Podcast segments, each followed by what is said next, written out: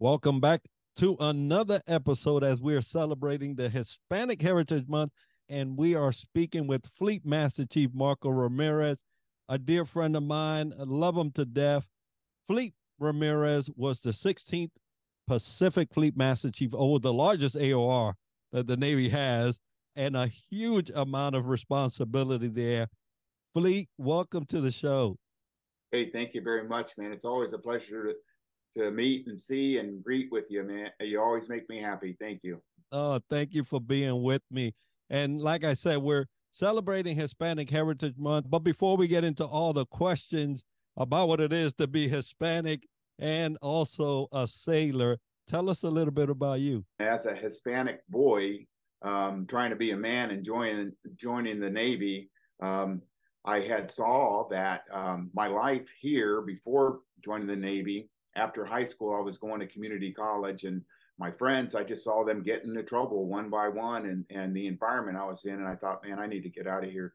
My dad was in the Air Force, and I decided to go ahead and skip that and uh, want to do something different. I said, well, I think I'm a pretty good swimmer. I'm going to join the Navy. I joined the Navy in 1984. I left and didn't come back until 2015, 32 years later. So it was a, it's been a big journey. The Navy's been very good to me camp. And after boot camp, I went to A school in Lakehurst, New Jersey.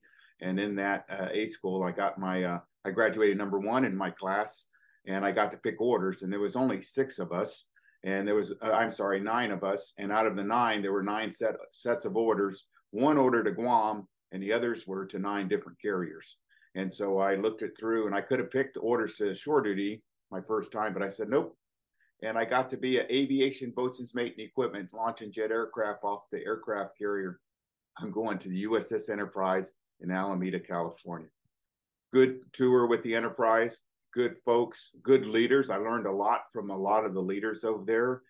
And uh, after I left the Enterprise, I went to um, San Diego in Miramar uh, with a, a VAW 110 as a flight line coordinator for E2 Squadron during that time, I couldn't make first class. I kept trying to make E6 and I was having the hardest time. And uh, the Navy came out with a message and said, Hey, there's too many. My rate was overmanned and they were offering them early outs if they wanted to, or they could go to another rating. Those days, they had the Link magazine where you would communicate with your detailers through the Link magazine, come out like once a month from your detailers. And in that was an advertisement of, Hey, can you type? We need Navy legalmen and I said, heck, I could type. So I put in an application and uh, went through that process and got accepted to go to the Naval Justice School. So after I went to work for that VAW 110, I got accepted. I went off to uh, Newport, Rhode Island to the Naval Justice School. I was able to uh, graduate at the bottom of my class, but I finished. And they sent me to um, Navy Communication Station, Harold D. Holt, where I was the only legalman there. And the blessing for that was I got a chance to do everything, everything in that legalman community, like claims, military justice, um, family law, uh, command advice, trial defense, doing the record of trial at court martials. I was able to do all of that. And that made me very proficient. So I had a about an 18 month uh, there working with the Royal Australian Navy but yeah, so I left uh, after I left Australia. I went to the USS Carl Vinson, and I had made first class in Australia. So I want to go to USS Carl Vinson, and that was the command that I had to take a step back because once I walked in there, it was just like a busy legal office. There was another first class, and he was senior to me, and his name was LN1 Cotton, Steve Cotton from Louisiana. And he asked to get my service record, and he screened it right in front of me and just looking at me, and he said that I had a good record and he thought I could do good, and therefore he was going to give me the administrative separation desk. And he gave me about 48 records, service records, and said, These guys have already been separated. You just got to make sure that all their processes have gone through. These guys, you need to start the process, and these guys, blam, blam. I had stepped out of that office, took a knee, and thought, geez, can I really do this job or not? And so um, I just went back the next day and um, just started one record at a time, one sailor at a time, and talking to Washington, asking if they could help me at BUPERS and PERS 83. And they went ahead and give me some help, and um, pretty soon I had cleared all that load. And at the end of that first year, the commanding officer gave me a plaque and called me the Terminator and said that I was uh, responsible for uh, separating uh, 10% of the crew, if you could believe it. So uh, I thought I tried to make cheap a couple times on the inter, I mean, on the Carl Vinson, and I, I didn't.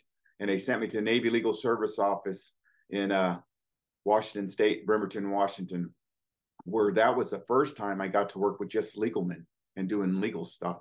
And they were all hard charging first class. And I guess everybody was trying to make first.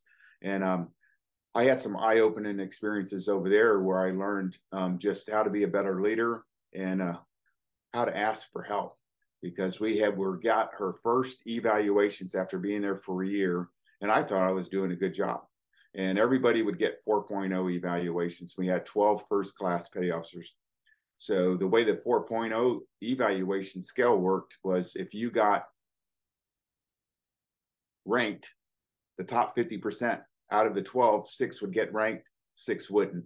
And when i looked at my eval right away when they were debriefing me my XO, Bruce McDonald, Commander McDonald. I looked at it and I wasn't ranked. And right there, I knew, man, I'm not even going to make chief this year. And I asked him, I said, hey, sir, why?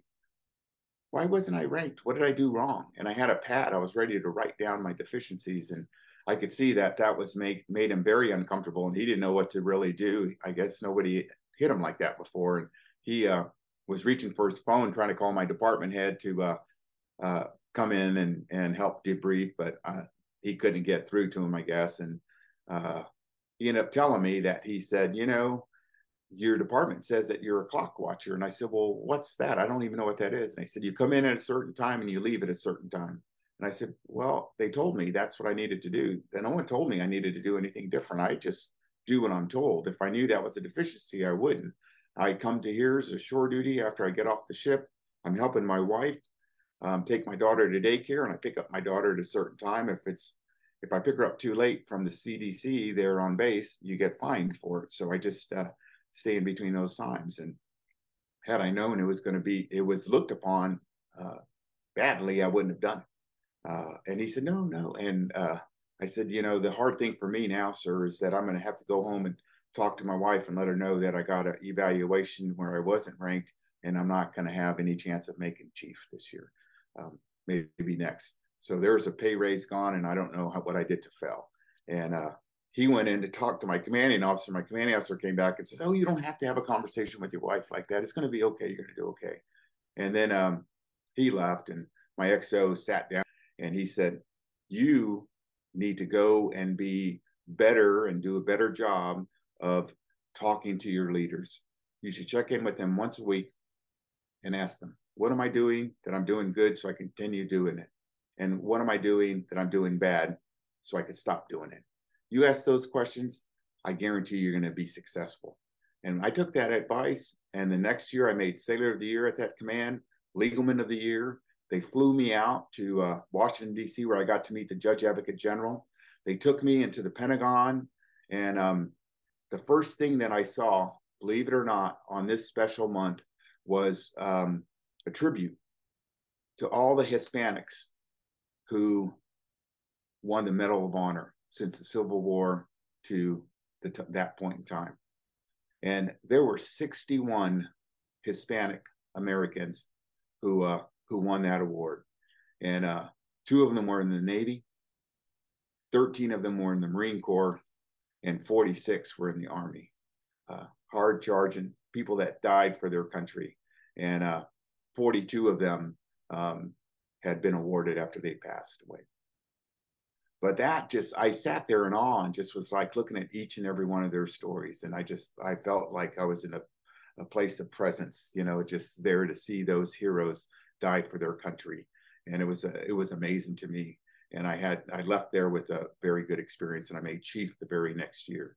Having that experience to go there during that month, which is like what we're sharing sure. right now, right? Exactly. What, well, what, how did you feel being Hispanic yourself at that moment? You know, I was so proud. I was so proud to see that in that Hall of Honor of the Pentagon, and right behind them was pictures of like General Milley, Admiral Boorda's name was up over there, and uh, you got to see all of them. And Admiral Boorda's light uh, was the only portrait that had light on it. It was very in- interesting to me. But I was so proud, and it really made me think about all of the Hispanic folks that go to school and they have no mentorship, they have no direction, and after they graduate, they are just turned loose and they leave their house and they try to make it on their own with no direction, no mentorship, no point of view. And I think that there's so many of our folks that are like that because that's what happened to me. I didn't have mentorship. I didn't have the guidance. I didn't have, hey, you're going to go to college after this. It was like, you know, figure it out, dude. And so um, those people, a lot of them go and join the military. And those, they go off to be the heroes, but they're also the ones that are on the front line that come back in a body bag. And there are a ton of them. And they don't get recognized for their efforts of what they did and how they served their country. Instead, you know, they get talked about about, you know, why are they coming to this country? And so it's made me very conflicted, you know, about that. But that's kind of what I thought about there.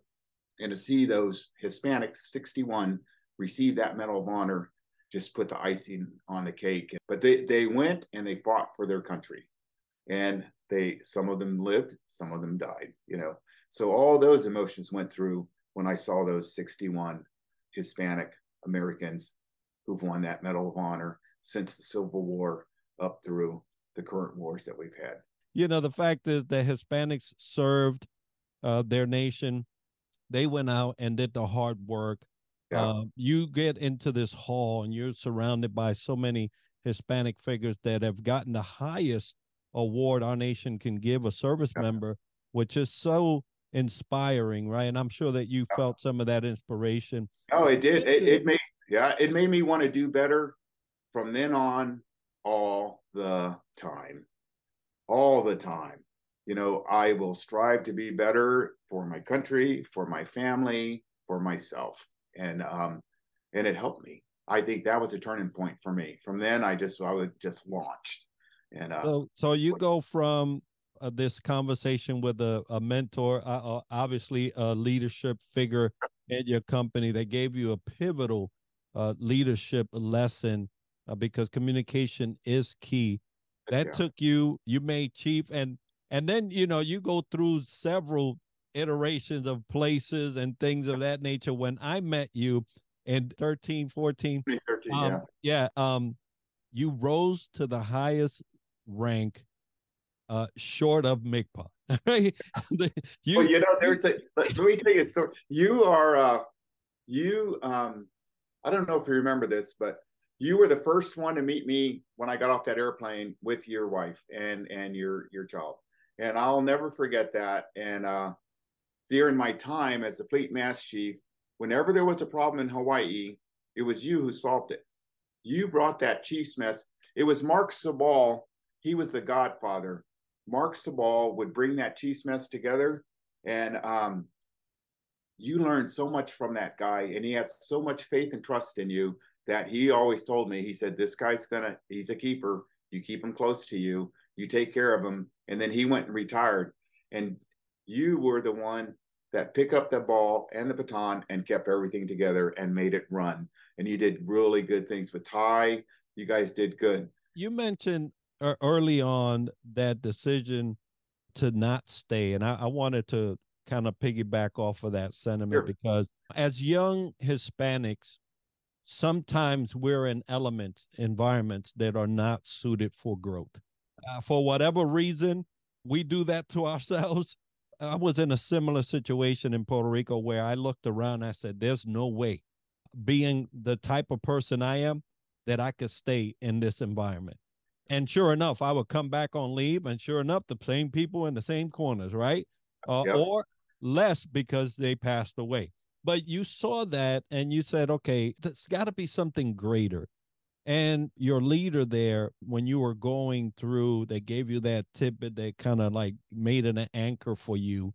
Between the time that you realized, hey, there's not much here, I wanted to get your sentiment around that time because I've always wondered why we do that to our communities? When we have so much potential, why do we keep our communities down uh, in in the Hispanic uh, culture? Um, and and what's the difference between that person that just says, "I got to go something greater"?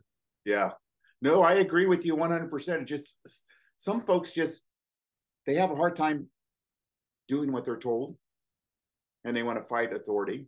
Uh, that's part of like growing up, I guess. You know, I fight authority, and authority won. Um, but the shame is that we just don't give our brothers and sisters Hispanics that are growing up the mentorship of saying, "Hey, you got to go to school, you got to study. Here's how you we could help you. You go to college, and then you go off and you find your way." And um, I didn't have that.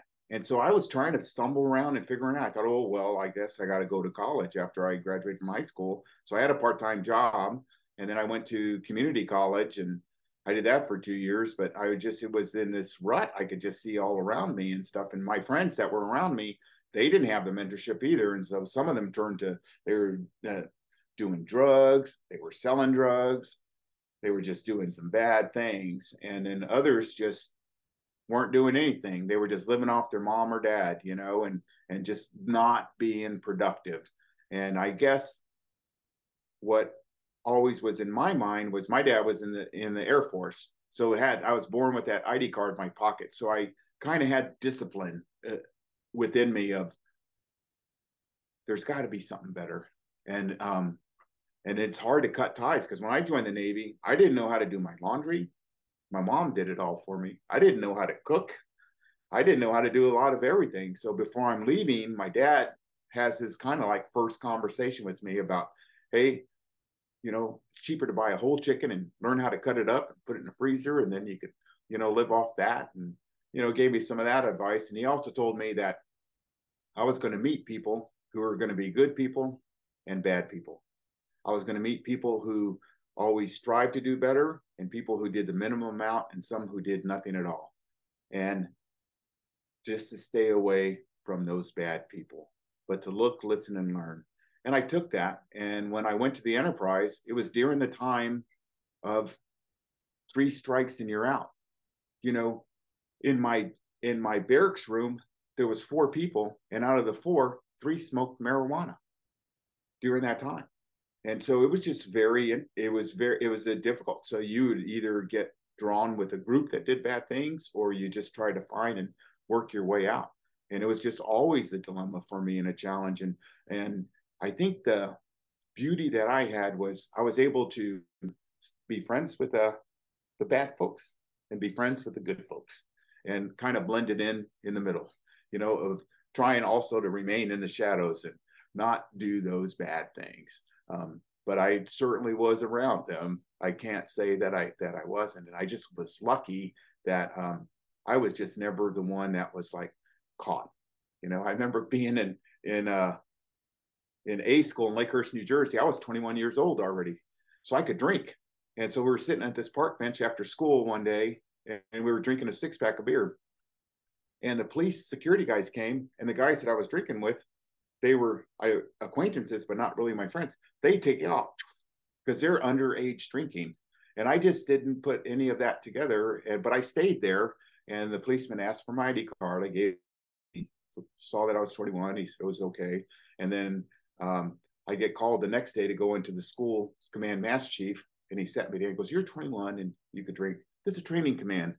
You can't drink, and it's an order that you're not supposed to." I didn't know any of that stuff, but I just was so I learned that way, and they taught me. I guess I could have gotten in trouble, and they could have uh, done some worse things to me, but they didn't. They kind of counseled me in a negative way to let me learn. Um, hey, this is a deficiency, and you can't do that. Don't. And so I learned not to. You know, and I think that there are some of us around there that aren't as lucky.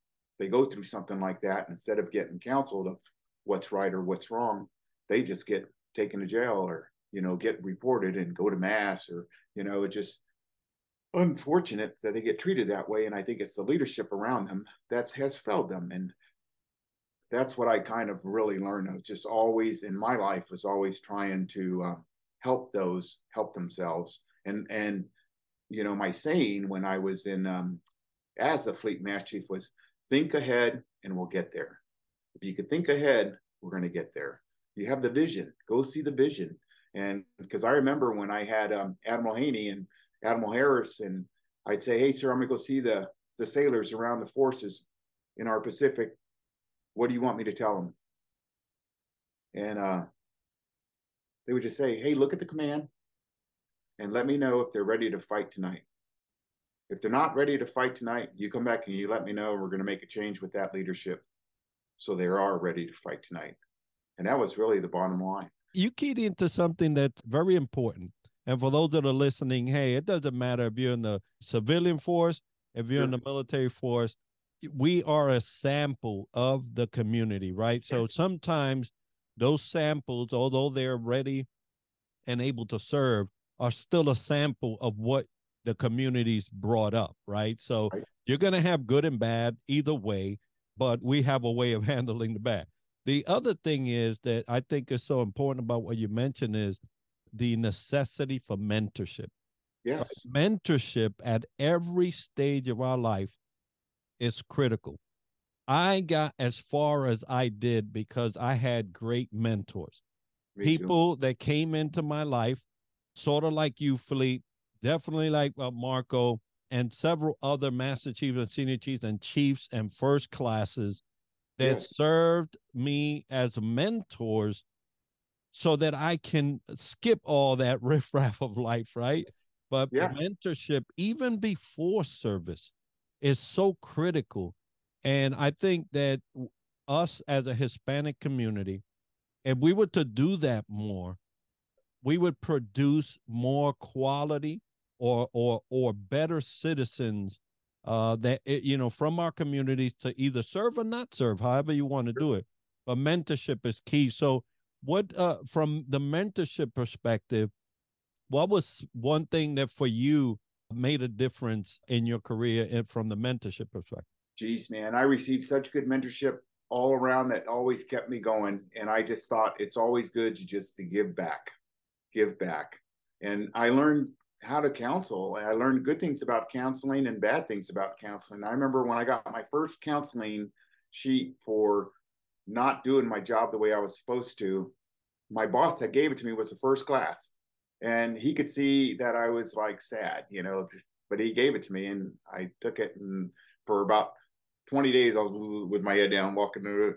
Nobody likes me. What can I do? You know, and stuff. And but he noticed that. And then after about 90 days, he gave me a second counseling sheet and in that counseling sheet, he said what good I was doing, how good I was. And he gave me a day off, a special liberty, because I was doing good. So he hit me with what I was doing wrong and then turned around and hit me with what I was doing right. And that just was like so inspiring to me and just taught me so much. And when I was a young command master chief, um, I remember my first command. that there was this uh, there was a sailor I would see, and he was a Hispanic sailor, and his hair was always like long, needed a haircut, needed to shave, you know, wearing white socks. I saw it, and I would go over there to talk to him about it, but before I went, I was prevented from meeting him for some reason. I remember getting a phone call, and it was a department head wanted to talk about a senior chief to see what she could do to help him make master chief. Can I come meet with her? So I said, okay. And I went, and I didn't get the chance to engage the sailor. And then the second time I saw the sailor, same. He was the same. And it was like, oh, it's driving me crazy. I went over there to go see him. And then my CO calls and says, hey, I need you to come up and talk to me about this manpower meeting that just came on my desk. And um, let's do it together. And I thought, okay. So I went over there to go see him. The third time I saw him, it was it, man. I wasn't going to answer any phones. I was going to let anything stop me. I was kind of already hot. And I walked up to him, and put my hand on his chest, and threw him to the bulkhead. And um, I abandoned my rank because I shouldn't have done that, but I did it. I was I was just upset, and um, and I told him I said, "Hey, you're a member of this command, and you should be proud of who you are as a United States sailor at this command.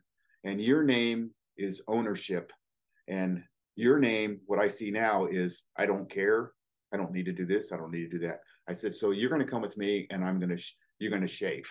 And I took him into my office. I had a bathroom and a sink. I got um, a razor and raising uh, shaving cream and turn on the water and said, shave. And he just looked there for a long time in the mirror and looked at the stuff and he said nothing. And I could see him look at me through the mirror. And I started getting really irritated because I was thinking, how long has that water been on? And in the Navy, we save water, you know, and here's this water being wasted. I started getting even a little more upset. And I was about to say, you know, what is your problem? And uh, before I just took that step to go do that, I saw him take a long look at himself in the mirror. He looked at himself for a long time. And then he looked at the water and the shaving cream, and then he looked at me through the mirror. And um, in that voice, he said, Can you show me? And that just like floored me. I didn't know what to do. I didn't know what to do because I thought that he was just didn't shave because he didn't want to, not because he didn't know how to. And um, as the conversation went on and meeting with him, I knew I found out he didn't have a father. He grew up with his mother, left her when he was 15 uh, because she had different boyfriends that would abuse him um, with physical, um, beat him up all the time. And so he just left and then finally just joined, he was able to join the Navy and then boom, there he was as a young boy without knowing pretty much of anything but trying to survive.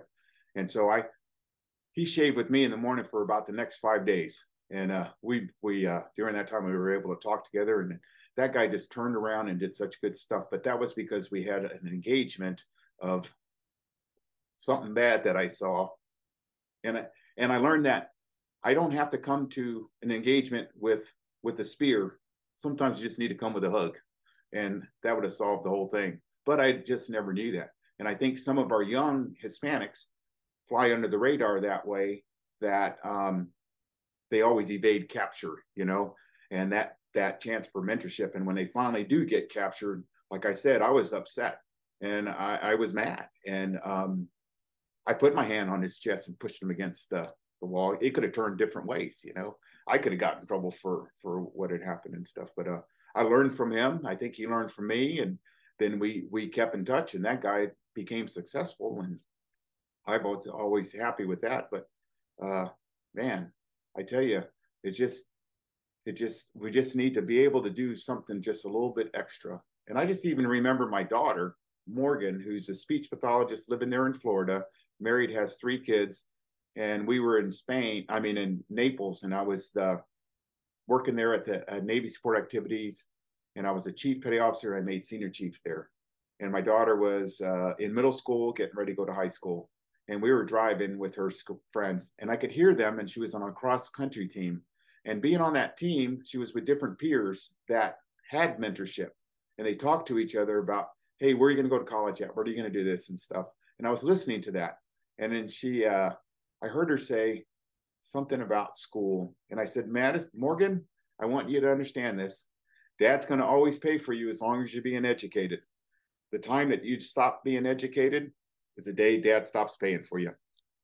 And it was like a light bulb that went off in her head. And uh, she always picked it up with the rest of her friends. And she went up to college and grad school and happy and doing good things. It just, I just wish that I could do more to help our young folks grow and be mentored. Even not even just the young ones, even the mid age, I mean, still have trouble. And I remember hearing this story from this uh, this old Hispanic uh, Marine, and he uh, told me that after Vietnam, he had such a hard time because the Marines told him when to get up, when to eat, what to do, how to do it, where to go, when to come back, when to go to sleep.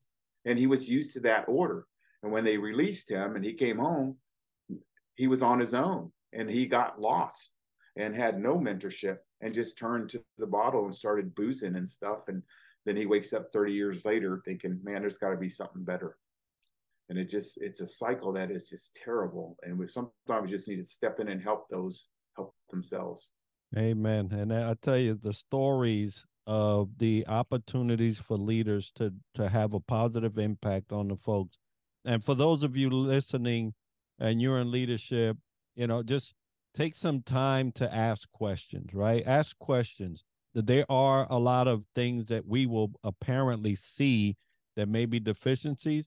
And I love your story because it looked like both of you learned at that time something, right? but for leaders listening, it's important to ask some questions. Just because you're in leadership doesn't mean that you are void of having that responsibility and communication as well. But Fleet, you mentioned those points of wisdom there. What wisdom can you share uh, for those that are coming into service now? Maybe they had mentorship, maybe they didn't. Uh, chances are that they probably didn't. But uh, these young men and women from today's age are different, just like we were different when we were serving uh, and we came in. But what wisdom would you would you share with those coming into service now?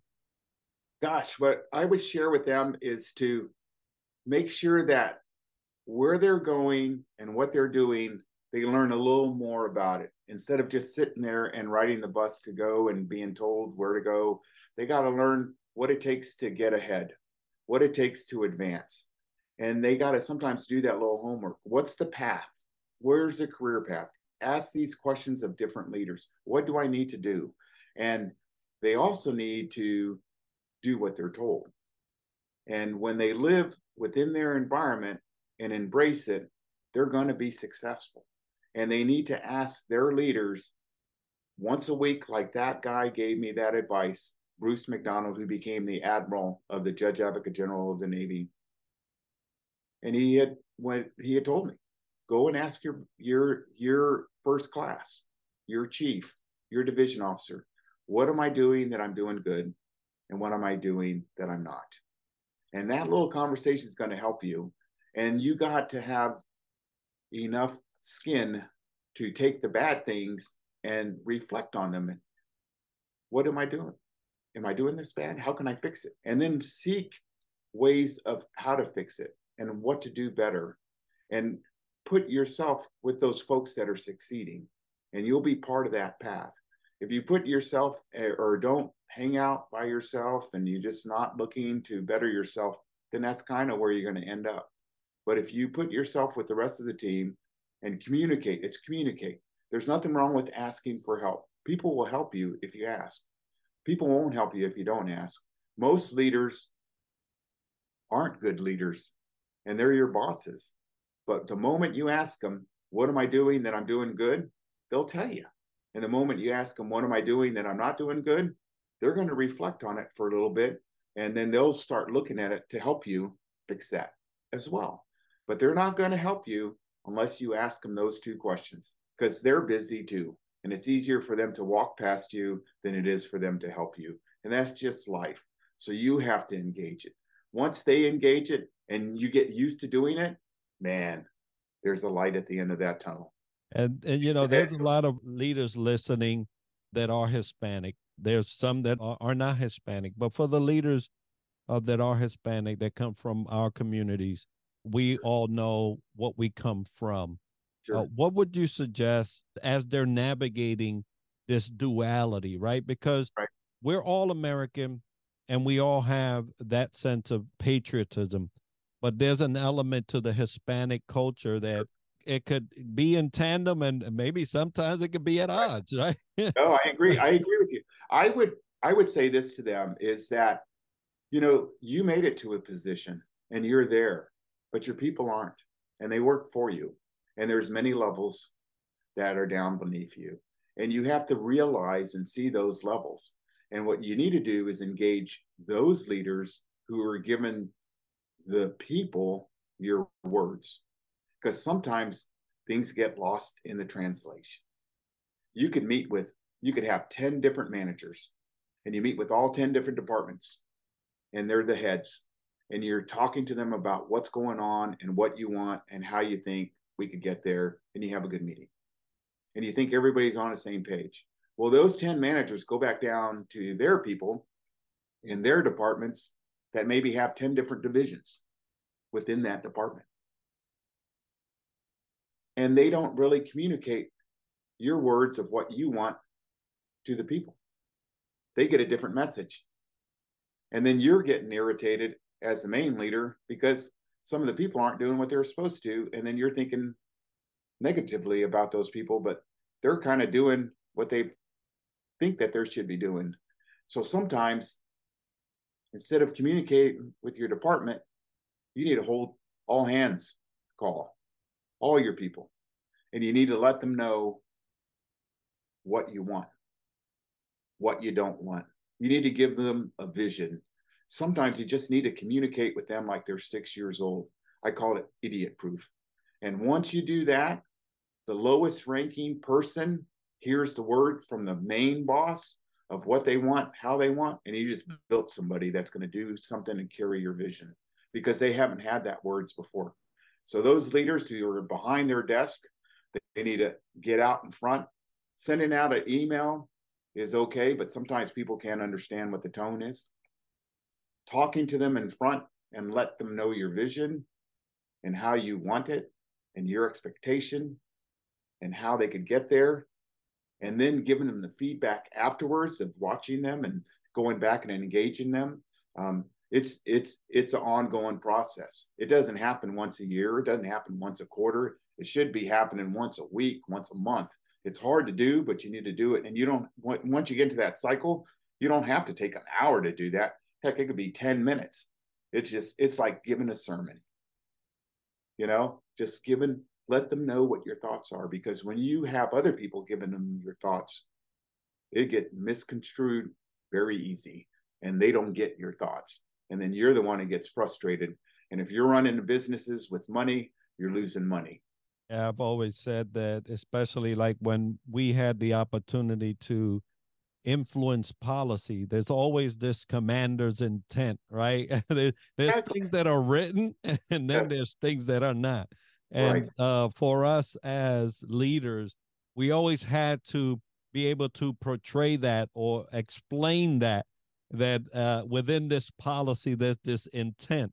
Yes. and usually we get that misplaced. But great advice there fleet for future leaders or current leaders and i really appreciate that giving them the information information's the knowledge sometimes the leaders hide the information that they have you know it was just always, it reminds me of like when I was a fleet master chief. Everything I would get, I would give to all the force master chiefs, the region master chiefs, different command master chiefs, the fleet master chiefs that are out there, third and seventh fleet. And everybody was on the same page. I all the information I had, I gave it to them. So we all had it, and then we could just bounce that way. Um, but don't hide it, man. Some folks just hide it and they think information's power. Well, it is only to you, but you're going to be the loser. Yeah, we have to definitely share uh, that with our folks. Now, if someone wanted to get a hold of you, Fleet, have a conversation about your time in the military and your experiences as a Hispanic leader in such a great way that sure. you did, uh, how could they do that? And what's your preferred method? No, they could send me an email. Send me an email or, or, or a message on my phone. It doesn't matter, man. So you're welcome to pass out my my personal information. I got my email address at uh, it. Believe it or not, it's cmc marco.ramirez at gmail.com. I was, uh, I guess I got that email working over there in Bahrain one time. My email stopped and I had to have a do something with Gmail and I made it then and kept it since this day. And it's active because I use it all the oh, time. Good, yeah. so, so, folks, yeah, we'll have that as part of the show notes and, and video so you can get a hold of Fleet, have sure. a conversation with him. He's a heart of a man, such a blessing in my life. I know that in my trajectory, especially over at Pearl Harbor, that my career there between the two fleets, John Minyard and Marco Ramirez, both these gentlemen, and Mark Sabal, which actually was the glue to all of us. um, you know, without these three gentlemen and all the countless mess members sure. that made that tour such a blessing and such a success. I want to remind everybody that as we continue celebrating Hispanic Heritage Month, today's episode is sponsored by Triad Leadership Solutions and Fantail Services. We're also powered by SupaPass. If you've enjoyed this episode and learned something interesting about the topic covered today, Make sure to subscribe and let us know by leaving a comment right now. And we're always looking for new ideas and guests that we can add to our show. So if you know someone and have a topic uh, or have a topic that you would like featured on the podcast or want to sponsor our show, please do so by emailing us at triad leadership solutions at gmail.com. And be sure to tune in next week for another episode where we dissect leadership from another angle and as we like to end the show, success to you. You too, brother.